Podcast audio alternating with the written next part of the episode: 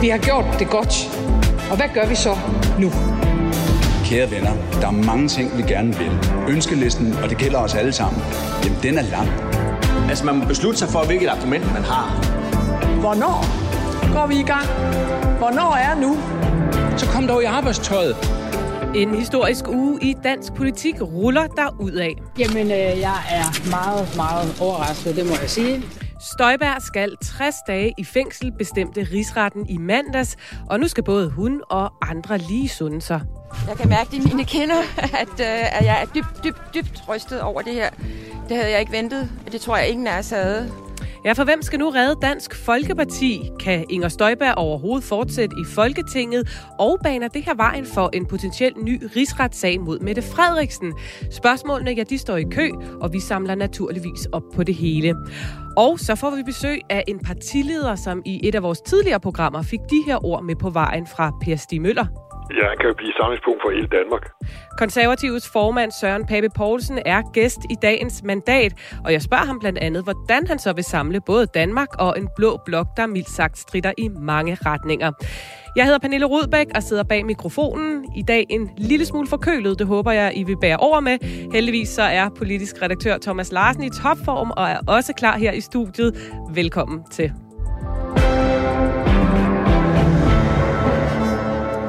Ja, men vi starter altså med rigsrettens dom over tidligere integrations- og udlændingeminister, som altså faldt i mandags. Og det var altså en både historisk og hård dom. 10 kendes for ret. Tiltalte foranværende minister Inger Støjberg straffes med fængsel i 60 dage.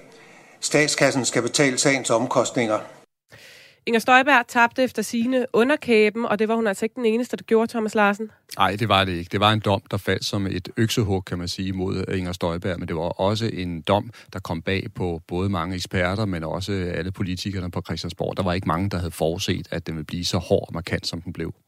Ja, og spørgsmålene og reaktionerne, de har været mange efterfølgende, og vi skal forsøge at samle op på det hele, og øh, det skal vi sammen med dig, Erik Holstein. Velkommen til. Tak skal du have. Du er politisk kommentator på Altinget, og du har skrevet en analyse med overskriften Støjbærdom sender DF i granatschok. Hvad mener du med det? Jeg mener, at det, der skete her for et par dage siden, det var en øh, fuldstændig sønderskydning af DF's plan for at blive genrejst.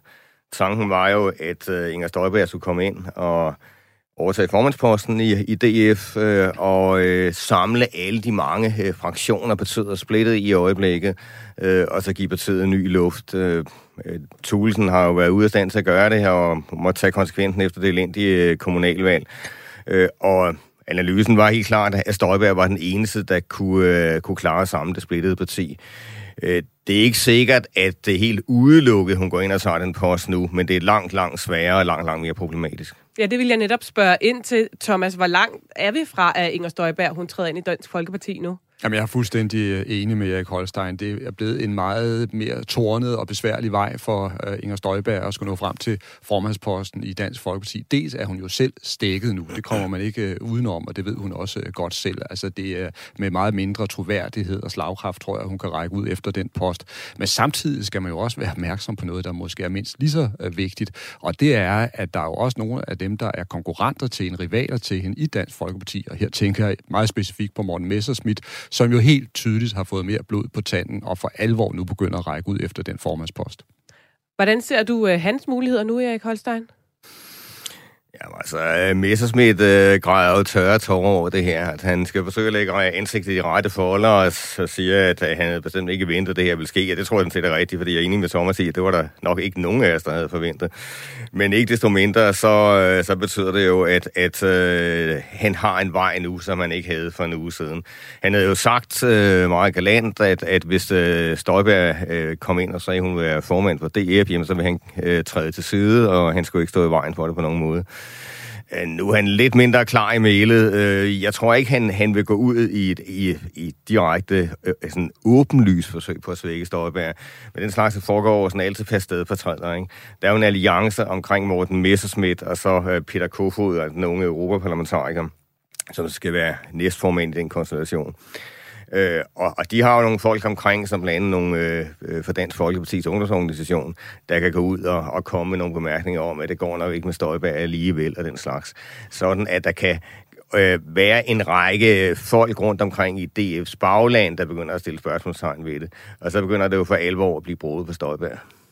Men lad os lige prøve at dvæle lidt ved Morten Messersmith her. Så kan han reelt løfte den opgave, det vil være for ham at, at blive formand for Dansk Folkeparti, Thomas? Det er et rigtig, rigtig godt spørgsmål, du stiller der, Pernille. Og, og sagen er jo, at Morten Messersmith, efter min mening, er en meget, meget sammensat politiker. Hvis vi starter med det positive, så er han virkelig altså, en karismatisk karakter. Han er ekstremt velformuleret. Han er meget hurtig i, øh, i, i hjernen, øh, opfatter tingene lynhurtigt, øh, og også altså, en, tror jeg, der har en vision om, hvordan øh, DF skal placeres i hele det politiske billede. Altså kort sagt, han er, han er en slagkraft slagkraftig øh, person. Øh, en, der virkelig kan, kan sætte dagsordnerne også i, i medierne. Så det er nogle af hans styrker.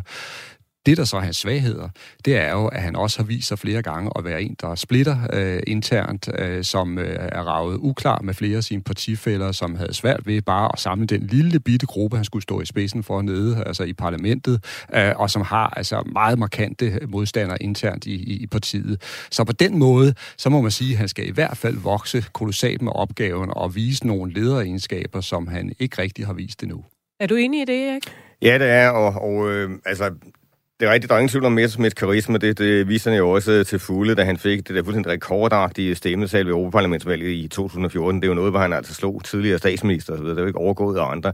Det var dybt imponerende. Det er jo Messersmith, når han er bedst. Men, øh, men det er rigtigt, at han har også en anden søde. Øh, og jeg synes, altså i forhold til øh, hans ledelse, så kan man sige, altså det som egentlig sådan kendt i Dansk Folkeparti, at Messersmith nok er rigtig god oratorisk, men han er ikke sådan en udbredt strategisk udgavelse. Øh, og man kan også se, de bud, han er kommet med til at få DF øh, frem igen, de har ikke været særlig overvisende. Det har været noget med, at man skulle øh, sætte på nogle kristne værdier og den slags. Og det er sådan lidt øh, et sidespor, ikke? Altså, DS vælger er, er ikke mere religiøse end alle mulige andre. De har sådan samme værtslige holdning, som så langt de fleste danskere har. Så det, det er nok heller ikke vejen frem. Øh, og så, så vi jo ikke engang snakke om, at Messerschmidt jo så også har en, en sag hængende over hovedet selv, ikke? Hvor, hvor han jo altså kan komme i akkurat samme situation, eller måske endda en endnu værre situation, Støjberg i, i løbet af meget kort tid.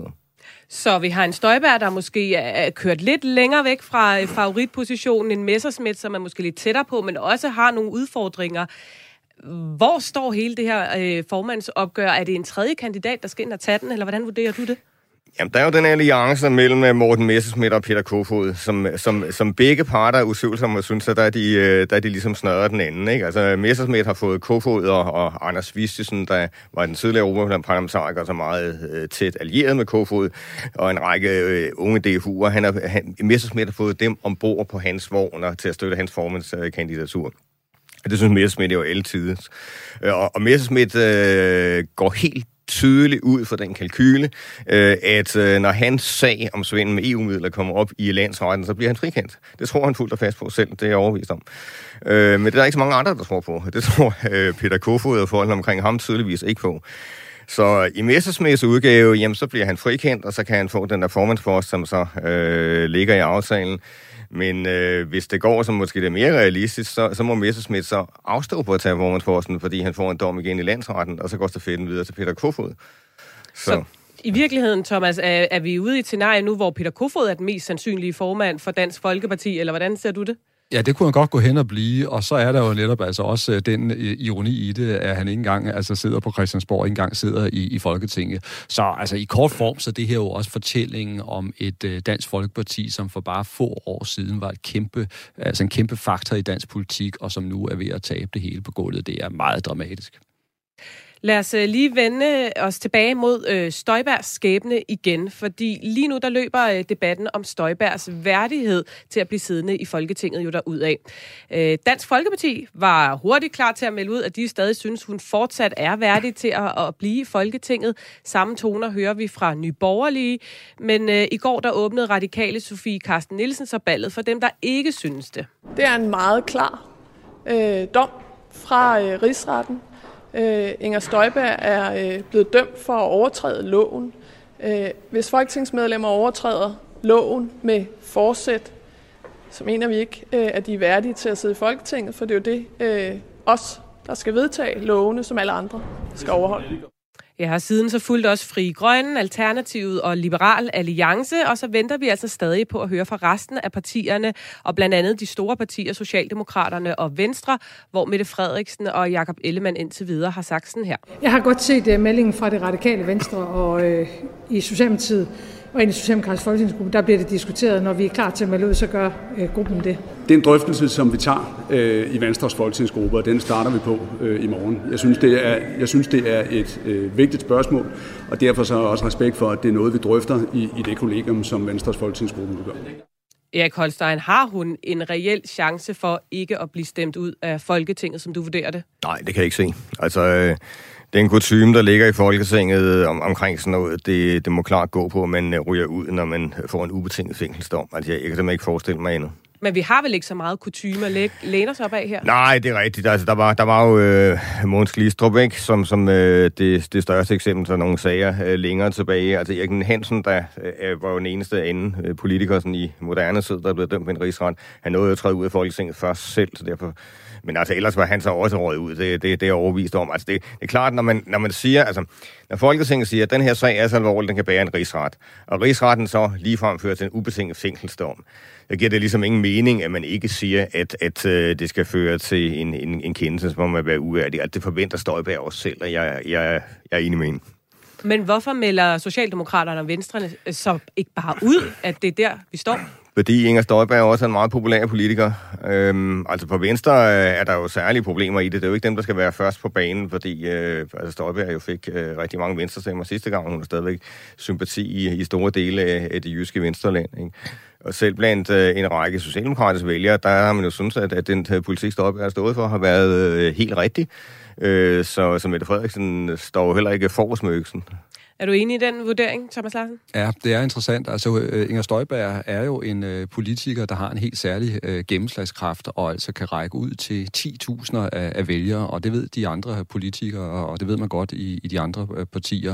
Uh, og på den måde, så er hun lidt en, en faktor, man, man, man frygter, og de frygter, hun bliver en, en martyr, der på en eller anden måde kan kapitalisere uh, på det her, hvis uh, de sparker hende ud af, af Folketinget. Man kan jo sige, at hvis man sådan går helt ind i kernen af det, at uh, hun står jo så også midt i den der frontlinje, der handler om, hvad det er for en udlændingepolitik, vi skal føre i, uh, i landet. Og der skal man ikke tage fejl af, at uh, selvom uh, langt de fleste vil sige, at selvfølgelig skal uh, loven overholdes, uh, og reglerne skal følges, så mener de sådan set, altså hvis, hvis de skal se på principperne den her sag, at hun stod for det rigtige. Altså det er der rigtig, rigtig mange danskere ja. derude, der mener, og det er også derfor, at hun er en farlig modstander, kan man sige, for flere af de øvrige partier. Så er det også lidt upopulært at gå ud sådan meget bombastisk og sige, at nu skal hun ud af Folketinget. Ja, det er det. Det er der ingen tvivl om. Øh, men altså, de har bare ikke nogen øh, praktisk mulighed for at lande den anderledes, men, øh, men det er meget øh, belejligt, at radikale og nogle andre kommer ud og... Øh, melder først. Så det har været rart for de store partier, at de ligesom øh, tog, tog, hæv plasteret af, og så kan de andre ja. Øh, følge trop. Øh, det er jo blevet meldt ud, at der skal stemmes om det her den 21. december, det vil sige på tirsdag i næste uge. Når hun så efter al sandsynlighed vil blive stemt uværdig, kan det så ikke gå hen på sigt også at blive et problem for Morten Messerschmidt, hvis han nu får stadfæstet sin dom? Så risikerer han vel at få samme tur? Ja, det gør han. Men altså, det, det er der ingen tvivl om. Øh, altså, hvis han får en, en ubetinget fængselsdom, øh, Øh, så må konsekvensen øh, være det samme. Altså, øh, og man kan jo endda, det er rigtigt, så kommer ind på, hvordan man anlægger det, ikke? Men altså, nogen vil jo endda mene, at Messersmiths sag øh, er værre, fordi at, at øh, altså, der er ikke sådan noget ophøjet politisk mål, som Støjberg i hvert fald øh, gemmer sig bag, ikke?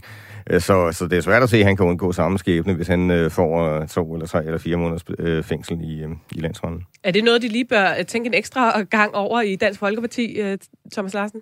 Ja, men de har jo svært ved at tænke i fællesskab i øjeblikket øh, og i et samarbejde, og det er jo det, der er hele problemet i Dansk Folkeparti lige nu. Den, øh, altså det er et parti, der er delt op i øh, fraktioner, og hvor man slås mod øh, hinanden, og øh, hvor der er forskellige, der øh, har meget, meget forskellige ønsker til, hvem der skal være kommende øh, formand. Så det er jo altså virkelig en svær øh, situation, de står i. Og også når Erik Holstein står og, og udlægger teksten her, så må man jo sige, at hvis det nu havde været altså en manuskriptforfatter i Hollywood, der havde lavet en politisk thriller om det her, så vil man sige, det må du længere ud på landet med. Det her, det, det er alt for urealistisk, men, men det er altså realiteterne i dansk politik lige nu. Mm. Lad os lige prøve så at hæve os op over selve personen Inger Støjberg Dansk Folkeparti og kigge på selve det, at vi nu har haft en rigsretssag, øh, og, som jo altså kun er den anden øh, rigsretssag, vi har haft på 100 år. For spørgsmålet er måske, om det her kan være med til at bane vejen for endnu flere rigsretssager. Det har jeg spurgt juraprofessor Frederik Våge om det er svært at sige. Øhm, der var en, øh, en overvejelse før rigsretssagen blev anlagt om, hvorvidt at, øh, det var et for stort apparat at sætte i gang, og det var en for lille sag til en rigsretssag, øh, det her. Øh, jeg tror, sådan som dommen faldt ud med så klar en udmelding fra dommerne, og, øhm, øh, og med, med, en, med en hård straf, øh, så øh, vil der ikke være meget diskussion omkring, øh, omkring det længere i hvert fald. Øh, så kan man så sige, i, i, i forlængelse af øh, overvejelser øh, om, øh, hvornår man vil rejse en rigsretssag, det er jo politisk spørgsmål. Det, det følger af grundloven, øh, at øh, det er Folketinget, der afgør, om der skal øh, rejses en, en sag. Øh, men, men den måde, som man stiller minister til ansvar for øh, en lovovertrædelse, det er jo i rigsretten. Det er det eneste sted, øh, det kan foregå. Og der kan man sige, der har man i, i dommen fastslået, at øh, der gælder ikke nogen bagatelgrænse i forhold til ministres øh, overholdelse af lov og ret. Det er måske den øh, vigtigste øh, konklusion her. Og lige nu der bliver der jo talt meget om en øh, potentiel rigsretssag mod Mette Frederiksen i hele Mink-sagen. Er den på nogen måde rykket tættere på med den dom, der er kommet i mandags? Altså det, det ved jeg så ikke, om man kan sige. Vi øh, har jo ikke at gøre med en situation, hvor at der er øh, øh, direkte beskyldninger omkring, øh, at man har handlet med forsæt, som man siger, altså med vilje har handlet uden hjemmel i Mink-sagen. Og spørgsmålet er så, øh, hvad ansvar man kan ifalde for, for, for sådan en fejl. Og det er jo altså ikke, øh, hvis man lægger til grund, at det ikke er en bevidst fejl, der er sket i Mink-sagen, at det simpelthen er, øh, fordi det er gået for stærkt, det er noget rod, så er, det, så, så er vi altså ikke inde i den samme øh, øh straf strafferetlige øh, overtrædelse, som Inger Støjberg er blevet dømt for, fordi at hun der bliver dømt med forsæt. Det man så ude i at vi diskuterer, det er, om man har andet groft øh, uaksomt, så der må man jo stille spørgsmål ved, om, om man vil nå frem til det, øh, ud fra det, vi har hørt indtil nu i, øh, øh, i Mink-kommissionen. Øh, men øh, grov uaksomhed kan også godt straffes, øh, og øh, det øh, kan straffes med, med fængsel også øh, i øh, øh efter misteransvarlighedsloven. Øh, så altså det, at vi har fået den her øh, slagkraftige dom, som vi ser nu, det har man set, at rigsretten træder i funktion. Øh, det, det, det gør det jo naturligt at, at sige, hvordan skal vi så forholde os til den her øh, store skandalesag, som, øh, som, som, som øhm, øh, Mink-sagen er. Der er det selvfølgelig også vigtigt at understrege, at det ikke bare er et retligt juridisk spørgsmål, det er også et politisk spørgsmål, om man har et flertal til at rejse sådan en sag. Men oppositionen har da fået øh, et argument i form af, at de kan sige, at, at øh, her ser vi, hvordan man bringer en minister, øh, som øh, har, har handlet forkert øh, øh, til orden øh, ved hjælp af en retssag, og det, det, det kunne vi jo også overveje at gøre i, i rigsretssagen. Det er da helt sikkert, at den vil danne øh, grundlag for den overvejelse. Erik Holstein, hvad mener du, vil øh, de borgerlige partier bruge den her sag til at presse på for en rigsretssag mod Mette Frederiksen, tror du? Der er ikke nogen tvivl om, at, at, at nogle af de borgerlige partier mener, at, at baren for at rejse en rigsretssag, den er sænket kraftigt med uh, sagen mod Inger Støjberg. Og man kan også sige, at en sag af den karakter, som Støjbergs, øh, vil jo normalt være blevet løst på en anden måde. Den vil blive løst med, at man har fået givet næseministeren, når ministeren var blevet øh, fyret simpelthen. Og det er jo fordi, øh, at det politiske system øh, ikke rigtig fungerede, som det skulle i en periode, fordi Dansk Folkeparti holdt hånden over øh, Inger Støjberg øh, i en situation, hvor, hvor man øh, nok burde have fældet hende. Det var derfor, den får lov at udvikle sig, og det skaber en stor frustration i dele af oppositionen, at de så kommer til, jamen så ender det hele så i en rigsretssag. Og der må man formode, at, at øh, hvis man nu forestiller sig, hvad jeg nu ikke tror, men når du siger, at der kommer en fuldstændig sønderlemmende kritik øh, af Mette Frederiksen der på min kommissionen, og det ser helt håbløst ud, øh, så må man gå ud fra, at, at for eksempel radikale venstre vil sige, at så kan hun ikke blive siddende som statsminister mere, og at så vil komme en, en øh, sanktion øh, på den måde der. Altså, jeg er svært ved at se, at den kan ende i en rigsret, også af den grund, som Frederik Våge øh, nævner, nemlig at, at, at det er meget svært at se et forsæt i den her sag. Thomas Larsen, du, du nikker. Er du enig? Ja, altså jeg tror virkelig, man skal lytte meget nøje efter, hvad Frederik Våge siger her, at øh, når man ser på øh, selve øh, Mink-sagen eller Mink-skandalen, altså så er det meget svært at se, at der er en statsminister, regeringschef, der sådan med forsæt altså har ville bryde øh, reglerne øh, her, og det er sådan en ret afgørende øh, forskel, og så er han så ude i det her med, at det kan være, at der så kan blive rejst en sag, der handler om altså uaksomhed, og måske grov uaksomhed, men det er noget, det er noget øh, andet. Øh, men noget af det, der jo så også er fascinerende øh, ved det, så når det hele taget, det kan godt være det banalt, det jeg siger her, det er jo, at rigsretten har så også vist os, at det kan være meget, meget svært at foruddiskontere, hvordan altså, juridiske briller ser på sådan nogle ting her. Mm. Men, men alt andet lige, øh, Erik Holstein, så er der jo skabt nogle forventninger omkring Mink, øh, Mink-sagen, hvor der er blevet sagt rigsretssag rigtig mange gange, også fra de borgerlige partier. Uh, bliver det ikke svært for dem at forklare, hvis det ikke er der, det ender, til trods for, at vejen er lang, som du siger? Jo, men jeg synes egentlig også, det var en fejl, det gik så langt. Altså normalt må man jo sige, at man afventer, hvad, hvad en kommission kommer med, før man begynder at tale om rigsret. Her har man ligesom taget i den omvendte øh, rækkefølge, ikke? Øh, så derfor kan de godt på en eller anden måde blive fanget af deres egen retorik. Det kan man jo ikke afvise. Men altså stadigvæk, altså jeg, jeg er meget svært ved at se, at, at, at det ender sådan. Jeg tror, der vil komme nogle politiske konsekvenser først. At rejse en rigsretssag efterfølgende, hvis en statsminister først er faldet, som følger en sag, det vil godt nok være noget blodtørstigt. Så dommen i mandags mod Støjberg er ikke noget, der skal få Mette Frederiksen til at, at, at, at frygte den her rigsretssag mere, mener du? Ikke umiddelbart, men, men, men, øh, men det er da klart, at, at øh, i og med, at dommen øh, var så hård, som ingen af os øh, havde regnet med, så, så er det jo rigtigt, som, øh, som Thomas siger, at, at, at øh, der er juridisk spor, som man nogle gange ikke helt kan forudse, hvor ender hen, ikke? Og med de ord, så når vi altså ikke mere, men uh, tak for besøget, Erik Holstein. Du ja, er politisk kommentator på Altinget. Der er noget galt på Christiansborg. Og der vil jeg bare sige tak for at tage den debat op. Nu skal vi finde den politiske vilje til forandring. Du har tændt for det politiske magasin Mandat, som Thomas Larsen og jeg, Pernille Rudbæk, sender hver eneste onsdag her på Radio 4. Lige om lidt får vi besøg af Danmarks mest troværdige partileder, hvis man skal tro meningsmålingerne. Søren Pape Poulsen er nemlig klar til en snak om Pape-effekten, statsministermuligheder og blå blok og en masse andet. Men øh, først, Thomas, så vil jeg lige dvæle lidt ved nogle af de mange kommentarer, som der er væltet ind på Facebook øh, i kølvandet på hele rigsretssagen, som jo altså fylder en del i vores program i dag. Der er kommet tusindvis øh, af kommentarer på, om, de, om man synes, at Støjberg kan fortsætte. Anne-Louise Eksner Mikkelsen, hun skriver, ja, selvfølgelig skal hun blive. Inger er der uden tvivl en af de få, der virkelig kæmper for vores land og ved Danmark det bedste, og som står ved sit ord. Peter Andersen skriver, nu siger jeg det lige ud. Nej, hun skal ikke blive derinde, og jeg støtter hende, men der skal ikke sidde folk på borgen, der er dømt eller har domme bag sig. Og så er der faktisk en på sms'en, der skriver, når de nu slagter hende, bliver hun martyr og får endnu flere tilhængere, fordi at mange bakker op om hendes kurs. Og Thomas, der er altså kommet over 10.000 kommentarer på det her spørgsmål. Det er tydeligvis noget, som folk har en stærk mening om.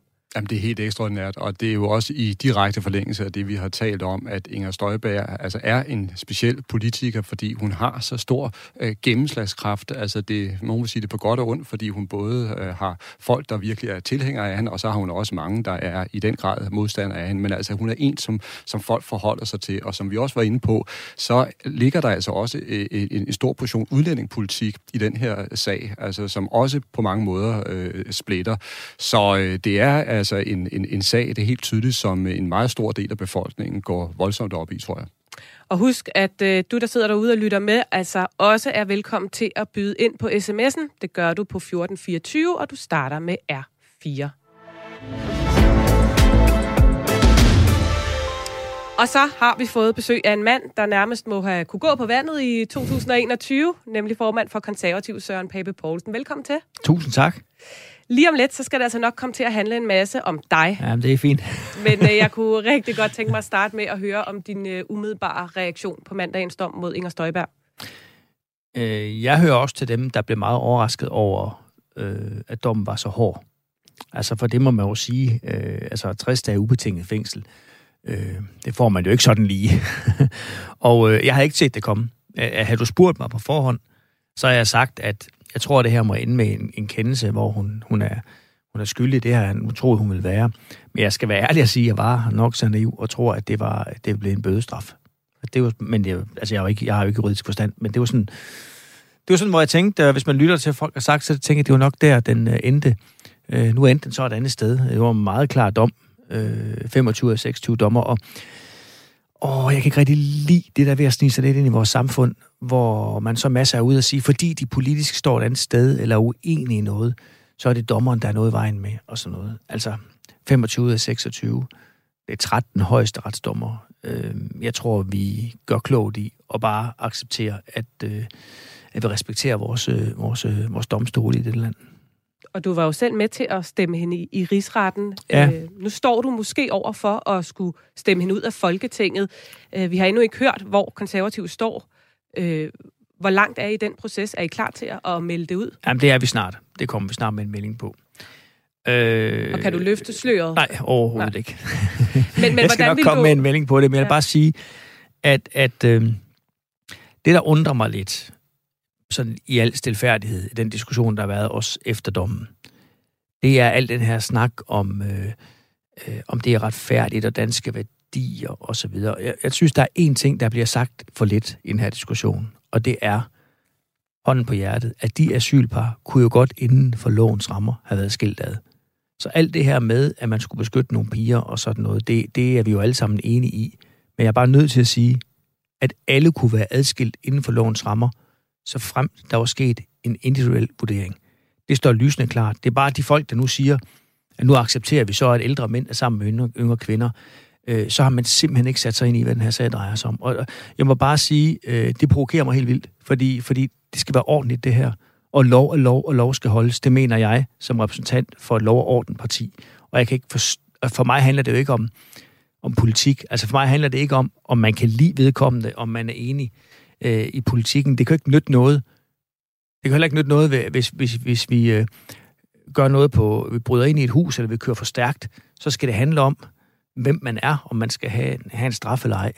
Så jeg synes, noget af debatten har været øh, lidt skænger oven på det her. Øh, der vil jeg bare lige så stille anbefale, at vi respekterer vores øh, domstole, og, og lige minder hinanden om, at de par godt kunne have været adskilt inden for lovens øh, øh, rammer, inden det handler om, at internationale konventioner nu siger, at gamle mænd må være sammen med kvinder, altså det, det, eller børn, det, det, er, det er for meget. Det er simpelthen for meget. Men det er vel en fortælling, som hovedpersonen Inger Støjberg også selv øh, bliver ved med at, at turnere med, også her efter dommen. Jo. Jo, jo, men det gør den jo ikke rigtigt. Hvordan øh, vil du have det med at skulle stemme hende ud? Det vil jeg ikke bryde mig om. Øh, ligesom jeg heller ikke brød mig om øh, at skulle stemme for en rigsretssag. Men, men man er nødt til... Jeg er jo ikke imod øh, Inger Støjberg. For mig er det her jo ikke personligt. Øh, jeg tror, at for mig har, har det her været svært jo, for jeg også har set Inger privat. Men jeg er også formand for et parti. Og øh, hvis man ikke kan håndtere det, øh, så skal man ikke være øh, i politik. Fordi der var en kommissionsrapport, som var entydig. Og vi ledte, jeg vil godt indrømme, jeg ledte derefter, var der nogle huller i den kommissionsrapport? Altså var der noget, vi kunne sige, ah, på baggrund af det her, så kan sagen ikke holde vand. Og Folketinget gør jo det, fordi vi er jo ikke jurister alle sammen, jeg er i hvert fald ikke. Vi spørger så nogle øh, jurister med møderet for højesteret, hvordan skal vi læse den her kommission? Hvad vil i jeres anbefalinger råd være til Folketinget? Og de sagde jo meget klart, at der skal rejses tiltale. Og så, og så fungerer vi jo ligesom anklagemyndighed. Ligesom anklagemyndigheden fungerer. Man rejser jo kun tiltale, hvis man tror på, at der sker domfældelse. Og der må man jo sige, uanset om man kan lide det eller ej, eller hvad følelser og holdninger man har, så er dommen jo et udtryk for, at det var den rigtige beslutning, Folketinget traf. At det så aldrig skulle være kommet dertil, det er jo også lidt det, jeg hørte den tidligere statsminister har været lige så ude at trække land og sige, at måske skulle jeg noget før, mm. og så videre. Det er en anden sag. Men vi kan ikke diskutere, om lov skal holdes i dette land. Det, det kan vi ikke diskutere. Der er vi nødt til at skille tingene ad. Og med de ord, der prøver vi lige at, at parkere ja. øh, rigsretssagen mod Inger Støjberg og, øh, og kaster alt fokus på, på dig. Ja. Øh, fordi man må sige, at øh, 2021 har været et godt år for Søren Pape Poulsen og, og konservative. Masser af medvind i meningsmålingerne har gjort dig og de konservative på størrelse med Venstre, nogle gange større i øh, meningsmålingerne. Du topper troværdighedsmålingerne af partiledere. Kommunalvalget gik rigtig godt. Og øh, det er også efterhånden umuligt at komme uden om det scenarie, at det kan blive dig, øh, der bliver Blå Blok statsministerkandidat ved et kommende valg. Det er der i hvert fald øh, enkelte partier, kristendemokraterne, der allerede har meldt ud, at de foretrækker, og rigtig mange taler om det. Kan du ikke lige give mig øh, en kort beskrivelse af, hvad er pape-effekten for en størrelse? Jamen, det er da et godt spørgsmål. Nogle vil vel sige, at øh, altså, det er vel effekten af, at vores parti lige pludselig står meget stærkt i forhold til, hvad vi gjorde i mange, mange år. Men ikke konservative effekten, så, men pape-effekten. Ja, nu er det så mig, der er formand, og så tror jeg, at det er det, man, man kan sige med effekten. Du skal nok spørge nogle andre om det, tror du. altså, må jeg ikke bare lige sige, at jeg har også været formand, mens vi har haft en måling på 2,3 procent. og når man har fået det, så holder man også armen nogenlunde nede og benene på jorden. For jeg ved jo godt, at vi har nogle fantastiske målinger lige nu, og de målinger, vi har nu, dem er jeg glad for hver eneste dag. Men der, er jo, der står ikke skrevet på nogle tavler i sten eller andet, at sådan bliver det ved med at være. Altså, det er et pendul, der svinger. Jeg er bare glad for det lige nu, og så siger jeg bare dem, der siger, at det går så godt for jer. Ja, ja, vi har haft det svært i 20 år, altså, eller, eller mere. Altså, vi har virkelig også øh, kæmpet, øh, og, og vi har været helt nede og vende, og virkelig suge grundvand, ikke? Så vi har kæmpet os op, og det har vi vel gjort ved blandt andet, og, og med det klart ud, han og politik, jeg er jo, ikke, jeg er jo meget uenig med dem, der siger, at øh, vi går frem, fordi, fordi, øh, fordi det er gået dårligt for Venstre, og vi ikke har præsenteret politik. Altså, vi har præsenteret masser af politik. Så hvad er det øh, præcis, man skal øh, kende jer på? Hvad er det, øh, det konservatives øh, kernesag er, øh, som øh, du også mener ligger til baggrund for den succes, I så har øh, oplevet det her år? Jamen, det er, nu har vi, for det første har vi ment det samme gennem længere tid, og, og, og ikke skiftet kurs 100 gange, og det er, at vi skal have en lavere skat på arbejde, øh, fordi at øh, folk har fortjent at beholde nogle flere af deres egne penge. Vi skal gøre det godt at drive virksomhed i Danmark. Vi skal sørge for en værdig ældrepleje og stærkt øh, sundhedsvæsen. Der skal være lov og orden, og vi skal passe godt på nationen.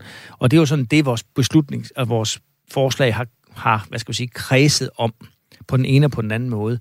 Og det er den der, synes jeg, DNA med, at øh, lad os tjene nogle penge, lad os få et stærkere land, samtidig med, at vi tager hånden under, den, under dem, der ikke øh, kan selv. Og det udmyndter sig så i en række politiske forslag. Og så handler det selvfølgelig om, om folk synes, vi er troværdige. Altså, øh, kan man se sig selv i det, vi mener? Øh, en gang var der mange, der kunne se sig selv i det, vi mener, og historisk har vi jo øh, også ligget øh, i, i årtier på, på mandater sidst i 20'erne, omkring 30'erne. Øh, så var vi helt oppe på top i 84, som, som, som en, en formand lige siden, da altid er blevet målt ud fra. Det er del med svært. Mm. Øh, og, og, øh, og så har vi været helt nede og vende, ikke? Øh, så så øh, jeg tror, øh, at den gode stemning, der er i partiet lige nu, så, så kan sådan noget hurtigt personificeres i, som du siger, pape-effekten. Men altså, det, øh, jeg vælger da også at tro det, fordi folk synes, vi mener noget fornuftigt. Og hvis du nu kommer i spil, øh, ser du dig så, øh, som en statsministerkandidat, ser du dig så som en statsminister, som vil kunne samle ikke bare Blå Blok, men også hele Danmark? I det omfang, det er muligt. Hvis jeg, nu har jeg jo ikke meldt mig som kandidat til den her post endnu, vel? Men hvis det var, jamen jeg har også sagt, at jeg håber, at alle partiformænd og partiledere har den yderste ambition at blive det, så skal man gå op med sig selv, om det er realistisk. Jamen, jeg tror, altså, vi er jo politisk forskellige. Og uanset hvor meget en, en statsminister anstrenger sig, så kan det være svært at samle alle. Men man kan godt gøre sig anstrengelsen om ikke at grave grøfter.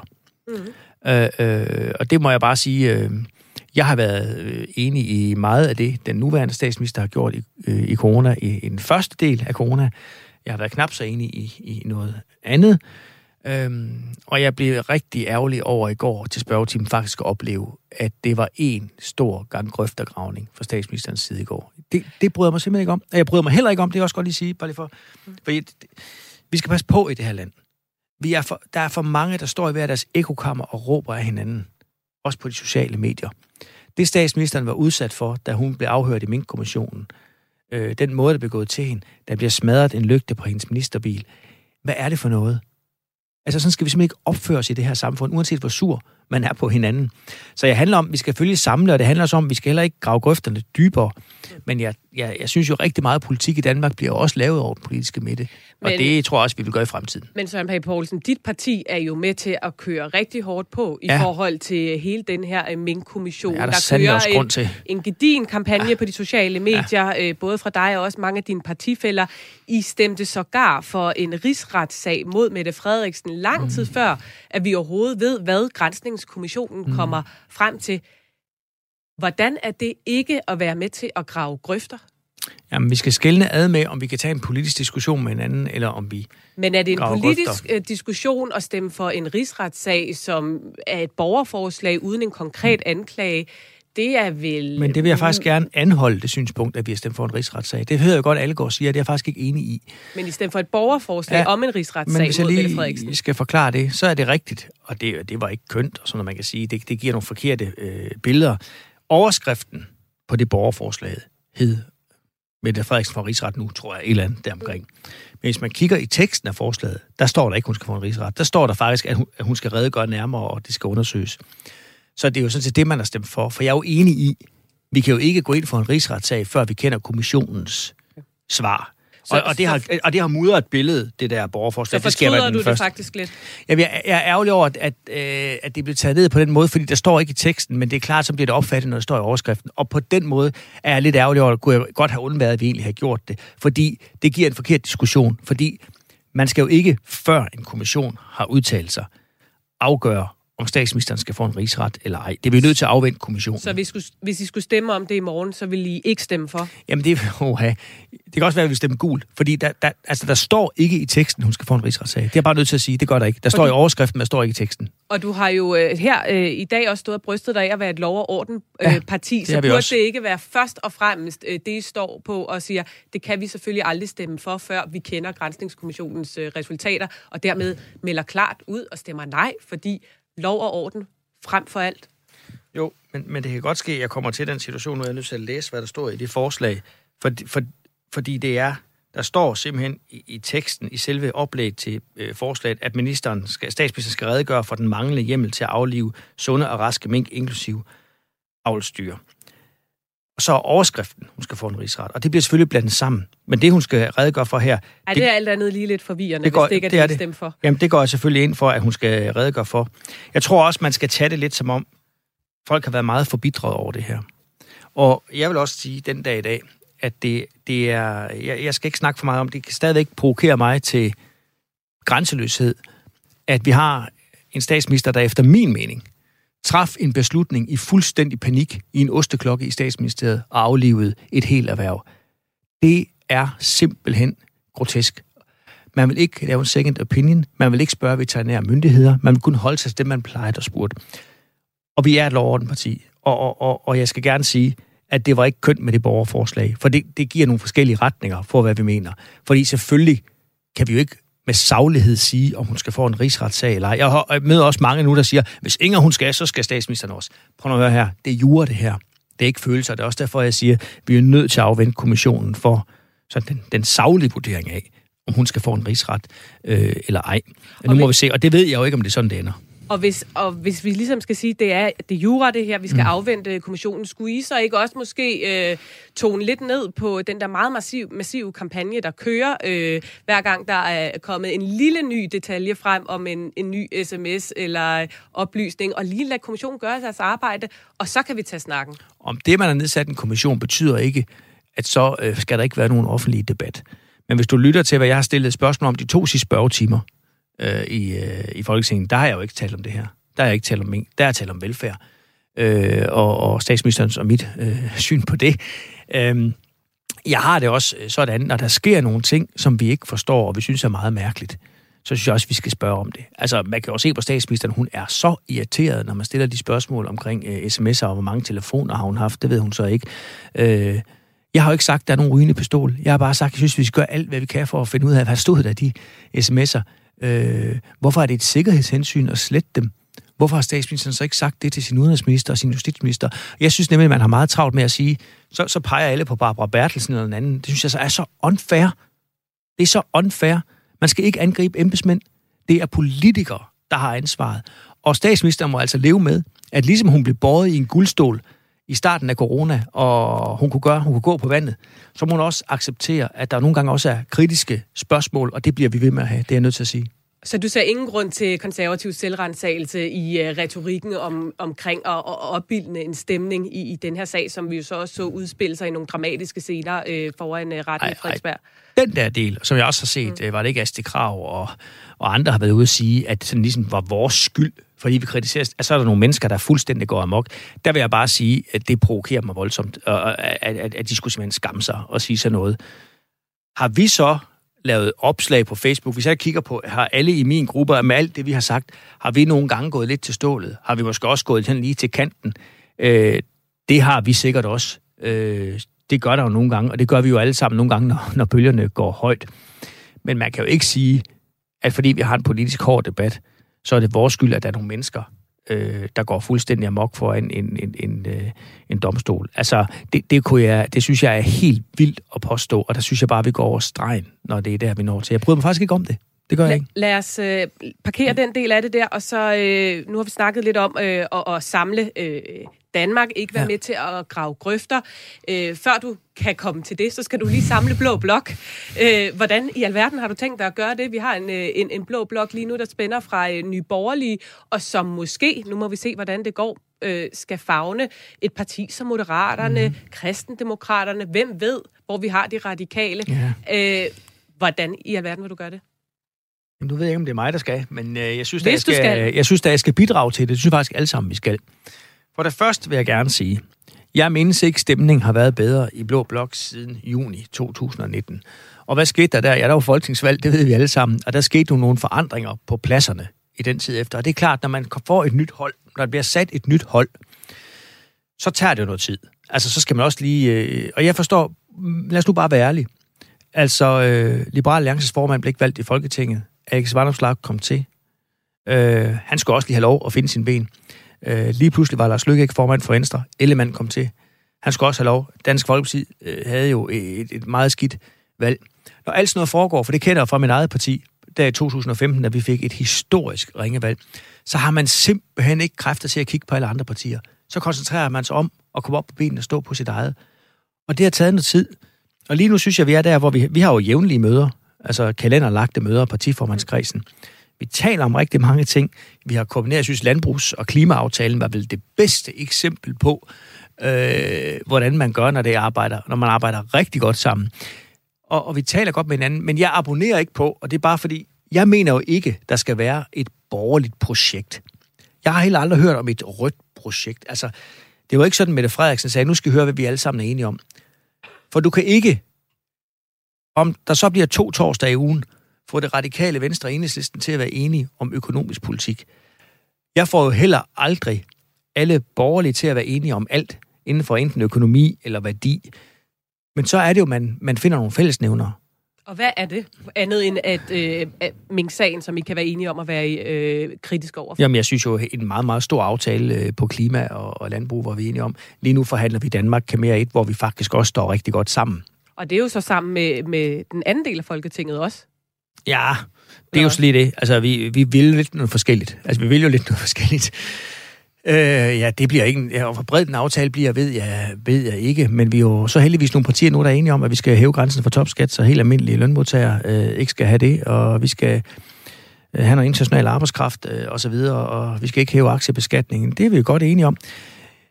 Det er jo ikke noget mærkeligt i, at partier er uenige og ser forskelligt på det. Altså, Dansk Folkeparti og Nye Borgerlige, de vil ud af EU. Det vil vi ikke. Og det, det er klart, det er sådan nogle øh, røde linjer, der går i sådan et samarbejde. Altså, øh, jeg tror både Jacob Ellemann og jeg vil sige nej tak til at være statsminister, hvis vi skal ud af EU, for eksempel, fordi, fordi det går langt over grænsen for, hvad vi overhovedet vil synes var ansvarligt at stå på mål for. Så vi skal nok blive enige. Den garanti vil jeg gerne give her live i radioen, og, og, og jeg kan give en skriftlig, at hvis der bliver 90 mandater, så finder vi ud af det. Det skal man ikke være i tvivl om. Selvfølgelig gør vi det. Nu skal vi bare ved godt samarbejde og flere ting, vi bliver enige om, vise, at folk kan tro på, at vi bliver øh, enige om det. Og det skal nok komme øh, stille og roligt. Og så skal vi jo se, om det er dig eller Jakob Ellemann, der skal forsøge ja, ja. at forene det her myriade af mere eller mindre store øh, og små øh, borgerlige partier. Der er blevet talt meget om, hvem er det store dyr på savannen ja, ja. Er det Søren Pape Poulsen? Er det Jakob Ellemann? Øhm, man kan sige, lige nu er det jo Jakob Ellemann, der er leder af oppositionen. Er der nogle fordele faktisk for dig i at lade ham stå for os lige nu og tage de tæsk og den kritik, der kommer, mens du holder dig lidt i baggrunden? Mm, jamen det ved jeg ikke. Hvis, altså man må sige, hvis man har hørt spørgetimen de sidste to gange, så må man sige, øh, hvis der er nogen, der synes, at øh, statsministeren brugte mig som sin kammebremse, så er det i hvert fald slut. Uh, hun gav den da fuld gas, øh, skal jeg love for. Jeg har egentlig ikke ønske om at stå i læ... Var det træls? Nej, jeg synes, det er fantastisk. Hun kan bare komme. Du vil gerne have nogle tæsk. Ja, bare komme. Jeg ja. kan jeg give hende nogen igen. Altså, den, jeg vil da gerne have sådan en velfærdsdebat med statsministeren, hun stiller op til det. Altså, jeg har det sådan, at jeg ønsker ikke at lægge i læ af nogen eller noget. For jeg ønsker faktisk at fortælle, hvad det konservative folkeparti står for. Og det gør jeg gladeligt på den ene og på den anden og på den tredje øh, position. Og øh, det vi selvfølgelig er presset af, det er, det er selvfølgelig et, et, positiv, øh, et positivt problem, men alligevel, at vi står rigtig godt i meningsmålingerne lige nu. Det kan jeg ligesom ikke løbe fra men vi har jo ikke fået flere mandater af det på Christiansborg. Så, så vi har jo, altså vi, vi skal jo løbe rigtig stærkt. Vi er jo kun 12 i gruppen, må jeg bare lige sige. Øh, det kan godt ske, at vi står til at blive 25 eller 30, men vi er kun 12 lige nu. Og det er godt nok meget, når man skal være på alle dagsordener og være klar hele tiden og prøve at matche nogen, der har mange flere mandater. Så det er bare et kæmpe arbejdspres, og det er selvfølgelig positivt, det er taknemmelig for, for det, der foregår. Men, men, men vi er også på arbejde øh, hver dag, og jeg ønsker ikke at gemme mig eller skjule mig for noget. Nogen af dem, der siger, at jeg ligger i læ, og sådan noget, hvorfor skulle jeg det? Altså, jeg har ikke nogen interesse i at ligge i læ for noget eller nogen. Men føler du aldrig en øh, forpligtelse øh, i at, at, sådan at påtage dig lederskabet for det borgerlige Danmark, og sådan rigtig tage et, et ansvar for, at det her lykkes, hvis I skal til magten? Men... Du er den, der står med det stærkeste kort på hånden i forhold til troværdighed lige mm. nu, hvis man skal tro målingerne. Har du ikke et ansvar for at træde frem i lyset nu og sige, jeg tager den? Men ja, det ved jeg ikke, om jeg har et ansvar for. Men jeg Føler synes, du, du har et ansvar? Jamen, jeg har et ansvar som så mange andre. Jeg tror, hvis du øh, ringede til øh, de borgerlige partiledere øh, og spurgte, om de synes, jeg er med til at skabe øh, samling på vores partiledermøder eller skabe spillelse, så tror jeg da, eller jeg håber da, de vil sige, at, øh, at jeg er med til at skabe samling. Altså, jeg prøver da at arbejde for sagen. Vi er forskellige partier, og vi ønsker alle sammen, at vores eget parti øh, bliver større. Altså, så, så, så har vi godt nok det forkerte job. Men, men, øh, men derfor kan man jo godt arbejde på noget samling. Og så også nogle gange sige til hinanden, hey, skal vi ikke bare være enige om, at lige om lidt kommer der en sag, hvor vi er uenige. Nogle gange kan det altså også give noget godt for stemningen, bare at tale højt om det og sige, er vi ikke enige om, at vi er uenige om det her, for eksempel. Men, men hvor lang tid øh, inden et valg mener du, at øh, Jakob Ellemann Jensen og, og dig, I skal kigge hinanden i øjnene og blive enige om, hvem er det, der går forrest her? Hvem er øh, det, der sætter sig i front for projekt Blå Blok, øh, hvis I skal vælte med det, Frederiksen? Jamen, øh, det ved jeg ikke, om vi skal blive enige om. Øh, da, da, kan I godt gå til valg, og så er der to potentielle statsministerkandidater? Det kan jo måske være, men nu er det jo sådan, at øh, der er mange, der siger, øh, jeg oplever det også, altså nu har jeg ikke meldt mig som kandidat, siger, det må Jakob og dig lige finde ud af. Og så siger jeg bare, ja, medmindre vi får 90 mandater, vi to partier, så kan vi jo ikke lige finde ud af det. Altså den, der skulle være øh, borgerlig statsministerkandidat eller, eller borgerlig statsminister, det bliver jo den, der i blokken har den største opbakning. Men tror hvis, du ikke, at hvis, blokken, hvis der er to? blokken, Blå Blok-projektet, håbet for, at I skal, I skal vinde magten, kunne have brug for, at øh, du melder dig? Det skal, ved jeg ikke, om man kunne have brug for, øh, men, men det afgør jeg jo i hvert fald heldigvis selv. Og øh, øh, om jeg melder mig, og hvis jeg gør det, så gør jeg jo det, når jeg synes, tidspunktet er rigtigt. Og det ved vi ikke, hvornår jeg Nej. Vi når ikke uh, mere, men uh, tusind tak for besøget, Søren Pape Tak, Poulsen. fordi jeg måtte komme. Det var i hvert fald så let. For mig skal der bare lyde et ønske om at række hånden frem. Så venner, vi har meget, vi kan løse sammen. I politiske symboler og i kommunikationsstrategier frem for uh, reelt indhold. Du lytter til Mandat på Radio 4, hvor Søren Pape Poulsen så småt er på vej videre, og hvor vi naturligvis har været forbi den historiske dom i rigsretssagen mod Inger Støjberg. Og øh, vi slutter faktisk, hvor vi startede, nemlig med Inger Støjberg. Hej Markus Stolze. Hej hej. Du er jo vores faste ekspert på sociale medier, plejer at være her i studiet i dag, er du så med på en linje, så, øh, så godt du er her på, på en eller anden måde alligevel. Øh, hvordan ja, jeg beklager, har... jeg ikke kunne være der. Ja, det er så fint. Hvordan har Inger Støjberg markeret mandagens dom på de sociale medier?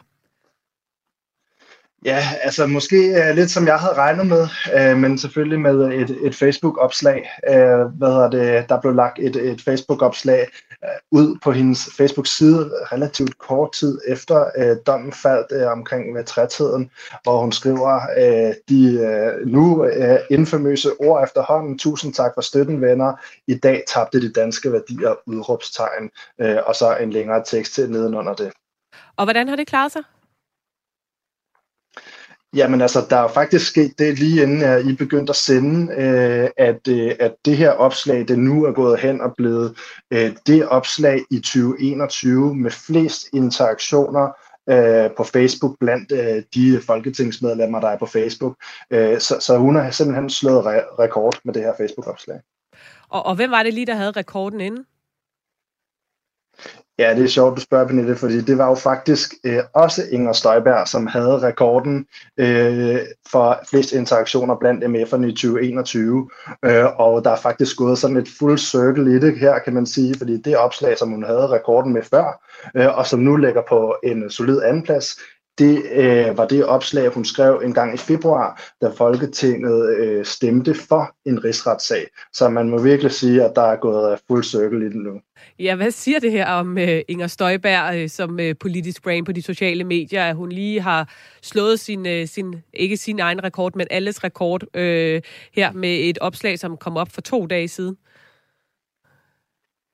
Jamen det fortæller mig, at hun er, hun er jo en, en, en stor kanon på sociale medier. Uh, hun formår virkelig at bruge sociale medier uh, sådan, som de skal bruges. Hun kommunikerer med følelser, uh, hun kommunikerer i øjenhøjde med sine følgere, og så har hun ikke mindst også en kæmpe uh, stor og dedikeret fanbase, uh, som er klar til at bakke hende op med likes, kommentarer, delinger, øh, når Inger hun, øh, hun øh, kommunikerer på, på Facebook. Øh, og det er jo guld værd for sådan en som, som, som Inger Støjberg. Men, men nu er hun jo blevet kendt skyldig i rigsretten. Hun skal i fængsel. Øh, I hvert fald afzone 60 dage. Om det så bliver fængsel eller med fodlænke, det ved vi ikke endnu. Men kommer det ikke til at skade hendes brand, at øh, hun har fået den her dom? Nej, altså det, det tror jeg ikke. Nu, nu hørte jeg jo, at i tidligere programmer snakkede om, at hendes vej mod formandsposten øh, vil blive øh, i IDF, øh, hvis hun ønsker den, øh, vil, vil, blive, øh, vil blive svær, og, og det er jeg sådan set enig i, men man kan sige, øh, jeg tror ikke, at den her dom til gengæld kommer til at stoppe Inger Støjberg som brand øh, for sig selv. Øh, det kommer bare til at styrke fortællingen om Inger Støjberg, og hun kommer til at bruge den her sag øh, som et martyrium øh, fra nu af og i lang tid. Øh, og hendes, øh, hendes følgere, de vil bare blive endnu mere lojale og dedikerede øh, og bakke op om den fortælling om, at det var en uretfærdig dom, og, og bakke op om fortællingen om, at Inger Støjberg hele tiden har gjort det her øh, for at kæmpe imod fænomenet barnebrud. Så som brand på sociale medier, som en martyr, der har hun faktisk vundet på det her, vurderer du, frem for at have tabt. Altså er det, er det en god ting for hendes brand, at hun blev dømt, kontra hvis hun ikke var blevet dømt? Uanset hvordan øh, øh, hvad hedder det, dommen var faldet ud, havde det styrket hendes brand, sådan som jeg ser det. det, det øh, hvad hedder det. Selvfølgelig er det ikke fedt for Inger Støjberg, at hun er blevet dømt, det, det er klart, men, men hun vil kunne bruge det i en samlet fortælling fra nu af og frem mod et potentielt øh, folketingsvalg, øh, hvor hun, hun muligvis stiller op, efter hun har afsluttet sin dom. Det, det er jeg sikker på. Tak skal du have, Markus Stolte, vores øh, faste ekspert på sociale medier, når det kommer til dansk politik. Politik handler også om at dele os efter anskuelser. Det var lige præcis det, jeg ønskede. Er vi klar til at gå hele vejen sammen, hvis vi kan blive enige? Nå, Thomas Larsen, vi er så småt ved at være ved vejs ende. Der er kun et program tilbage inden juleferien endda, men det er ikke som om, der sådan er gået øh, helt julestemning i den på Christiansborg endnu. Nej, det er der godt nok ikke. Og som vi også har talt om her i udsendelsen, så står vi jo i virkeligheden midt i en ekstraordinær, også altså en historisk øh, situation i dansk politik, hvor, øh, skal jeg sige, efter braget fra øh, rigsretsdommen mod Inger Støjberg stadigvæk fylder øh, luften på Christiansborg, og i de kommende dage, øh, der bliver det så virkelig interessant at se, om hun bliver altså stemt ud af Folketingssalen og bliver kendt uværdig til at være en del af, af Folketinget. Og jeg tror, det er den vej, øh, det går. Jeg tror, at, øh, at øh, partierne vil, vil stemme øh, hende ud ud. Og så kan man sige, i forhold til sagaen om Inger Støjberg, det næste, der jo virkelig, virkelig bliver interessant, og det ved vi jo stadigvæk ikke, det er, hvad vil hun selv? Altså vil hun fortsætte i politik for det første, eller trækker hun stikket? Hvis hun vil fortsætte, hvor bliver det så henne? Altså vil hun være medlem af, Dansk Folkeparti, og i givet fald på hvilket niveau vil hun måske endda række helt ud efter formandsposten? Altså det er jo nogle kæmpe spørgsmål, der står og blæser i vinden lige nu. Ja, og, og et af øh, svarene får vi så på tirsdag, når der skal stemme om det. Jeg kan se, at Venstre skal mødes i dag kl. 12 og tale om det. Så kan det være måske, at de kommer med en, en udmelding efter deres øh, gruppemøde i dag. Hvis vi ser sådan ellers, hvad der rører sig politisk lige nu, øh, hvilke nedslagspunkter øh, kan du så se for dig? Ja, lige her nu, øh, der er der faktisk gang i nogle meget vigtige forhandlinger på Christiansborg, øh, der handler om, hvordan man skal styrke hele kriminalforsorgen, øh, som jo har været helt i, i knæ, og, og hvor man jo har fået altså nye barske forrådet fanger ind, der har gjort miljøet i fængslerne altså nærmest utåligt mange steder, og som også har fået mange fængselsbetjente til at give op. Og der bliver man simpelthen nødt til at få styrket øh, hele øh, kriminalforsorgen og, og fængselsvæsenet. Det ved man godt øh, bredt på Christiansborg, og det sidder de så så og forhandler om nu. Og så skal man heller ikke tage fejl af, at de her forhandlinger, de sker jo så samtidig med, at vi har haft nogle usædvanligt rå og blodige skyderier, altså mellem flere af de her øh, forhærdede kriminelle og, og, og bander, der, der huserer rundt omkring i, i, i gaderne primært i København, men også rundt om i resten af landet. Og der tror jeg også, at den pakke, man finder frem til, også kommer til at rumme elementer, øh, der sætter direkte ind mod øh, banderne. Og jeg tror, at vi er tæt på det, det er mine kilder, undskyld, mine kilder fortæller mig, og derfor øh, er det noget, vi kommer til at følge tæt de næste øh, døgnpaneler. Det er jo hele taget altså en, en sag, som vi har fulgt her i programmet også. Og endelig så øh, kan man jo ikke komme udenom, øh, øh, smittetallene stiger. Jeg så enhedslisten øh, er ude og efterlyse flere restriktioner. Det bliver vel også noget, der kommer til at fylde den politiske dagsorden? Ja, det gør det. Hvis vi et kort sekund hæver os op over Christiansborg, så er det her jo det alt dominerende tema og den helt kæmpe store udfordring, netop hvordan vi får inddæmmet og, øh, hvad skal vi sige, få kontrol over smitteudviklingen. Vi glæder os til at samle op på det hele om en uge, når mandat er tilbage her på øh, Radio 4. Tak til dagens gæster, Erik Holstein fra Altinget og konservativs formand Søren Pape Poulsen. Programmet det var tilrettelagt af mig selv og Thomas Larsen. Tak fordi du lyttede med.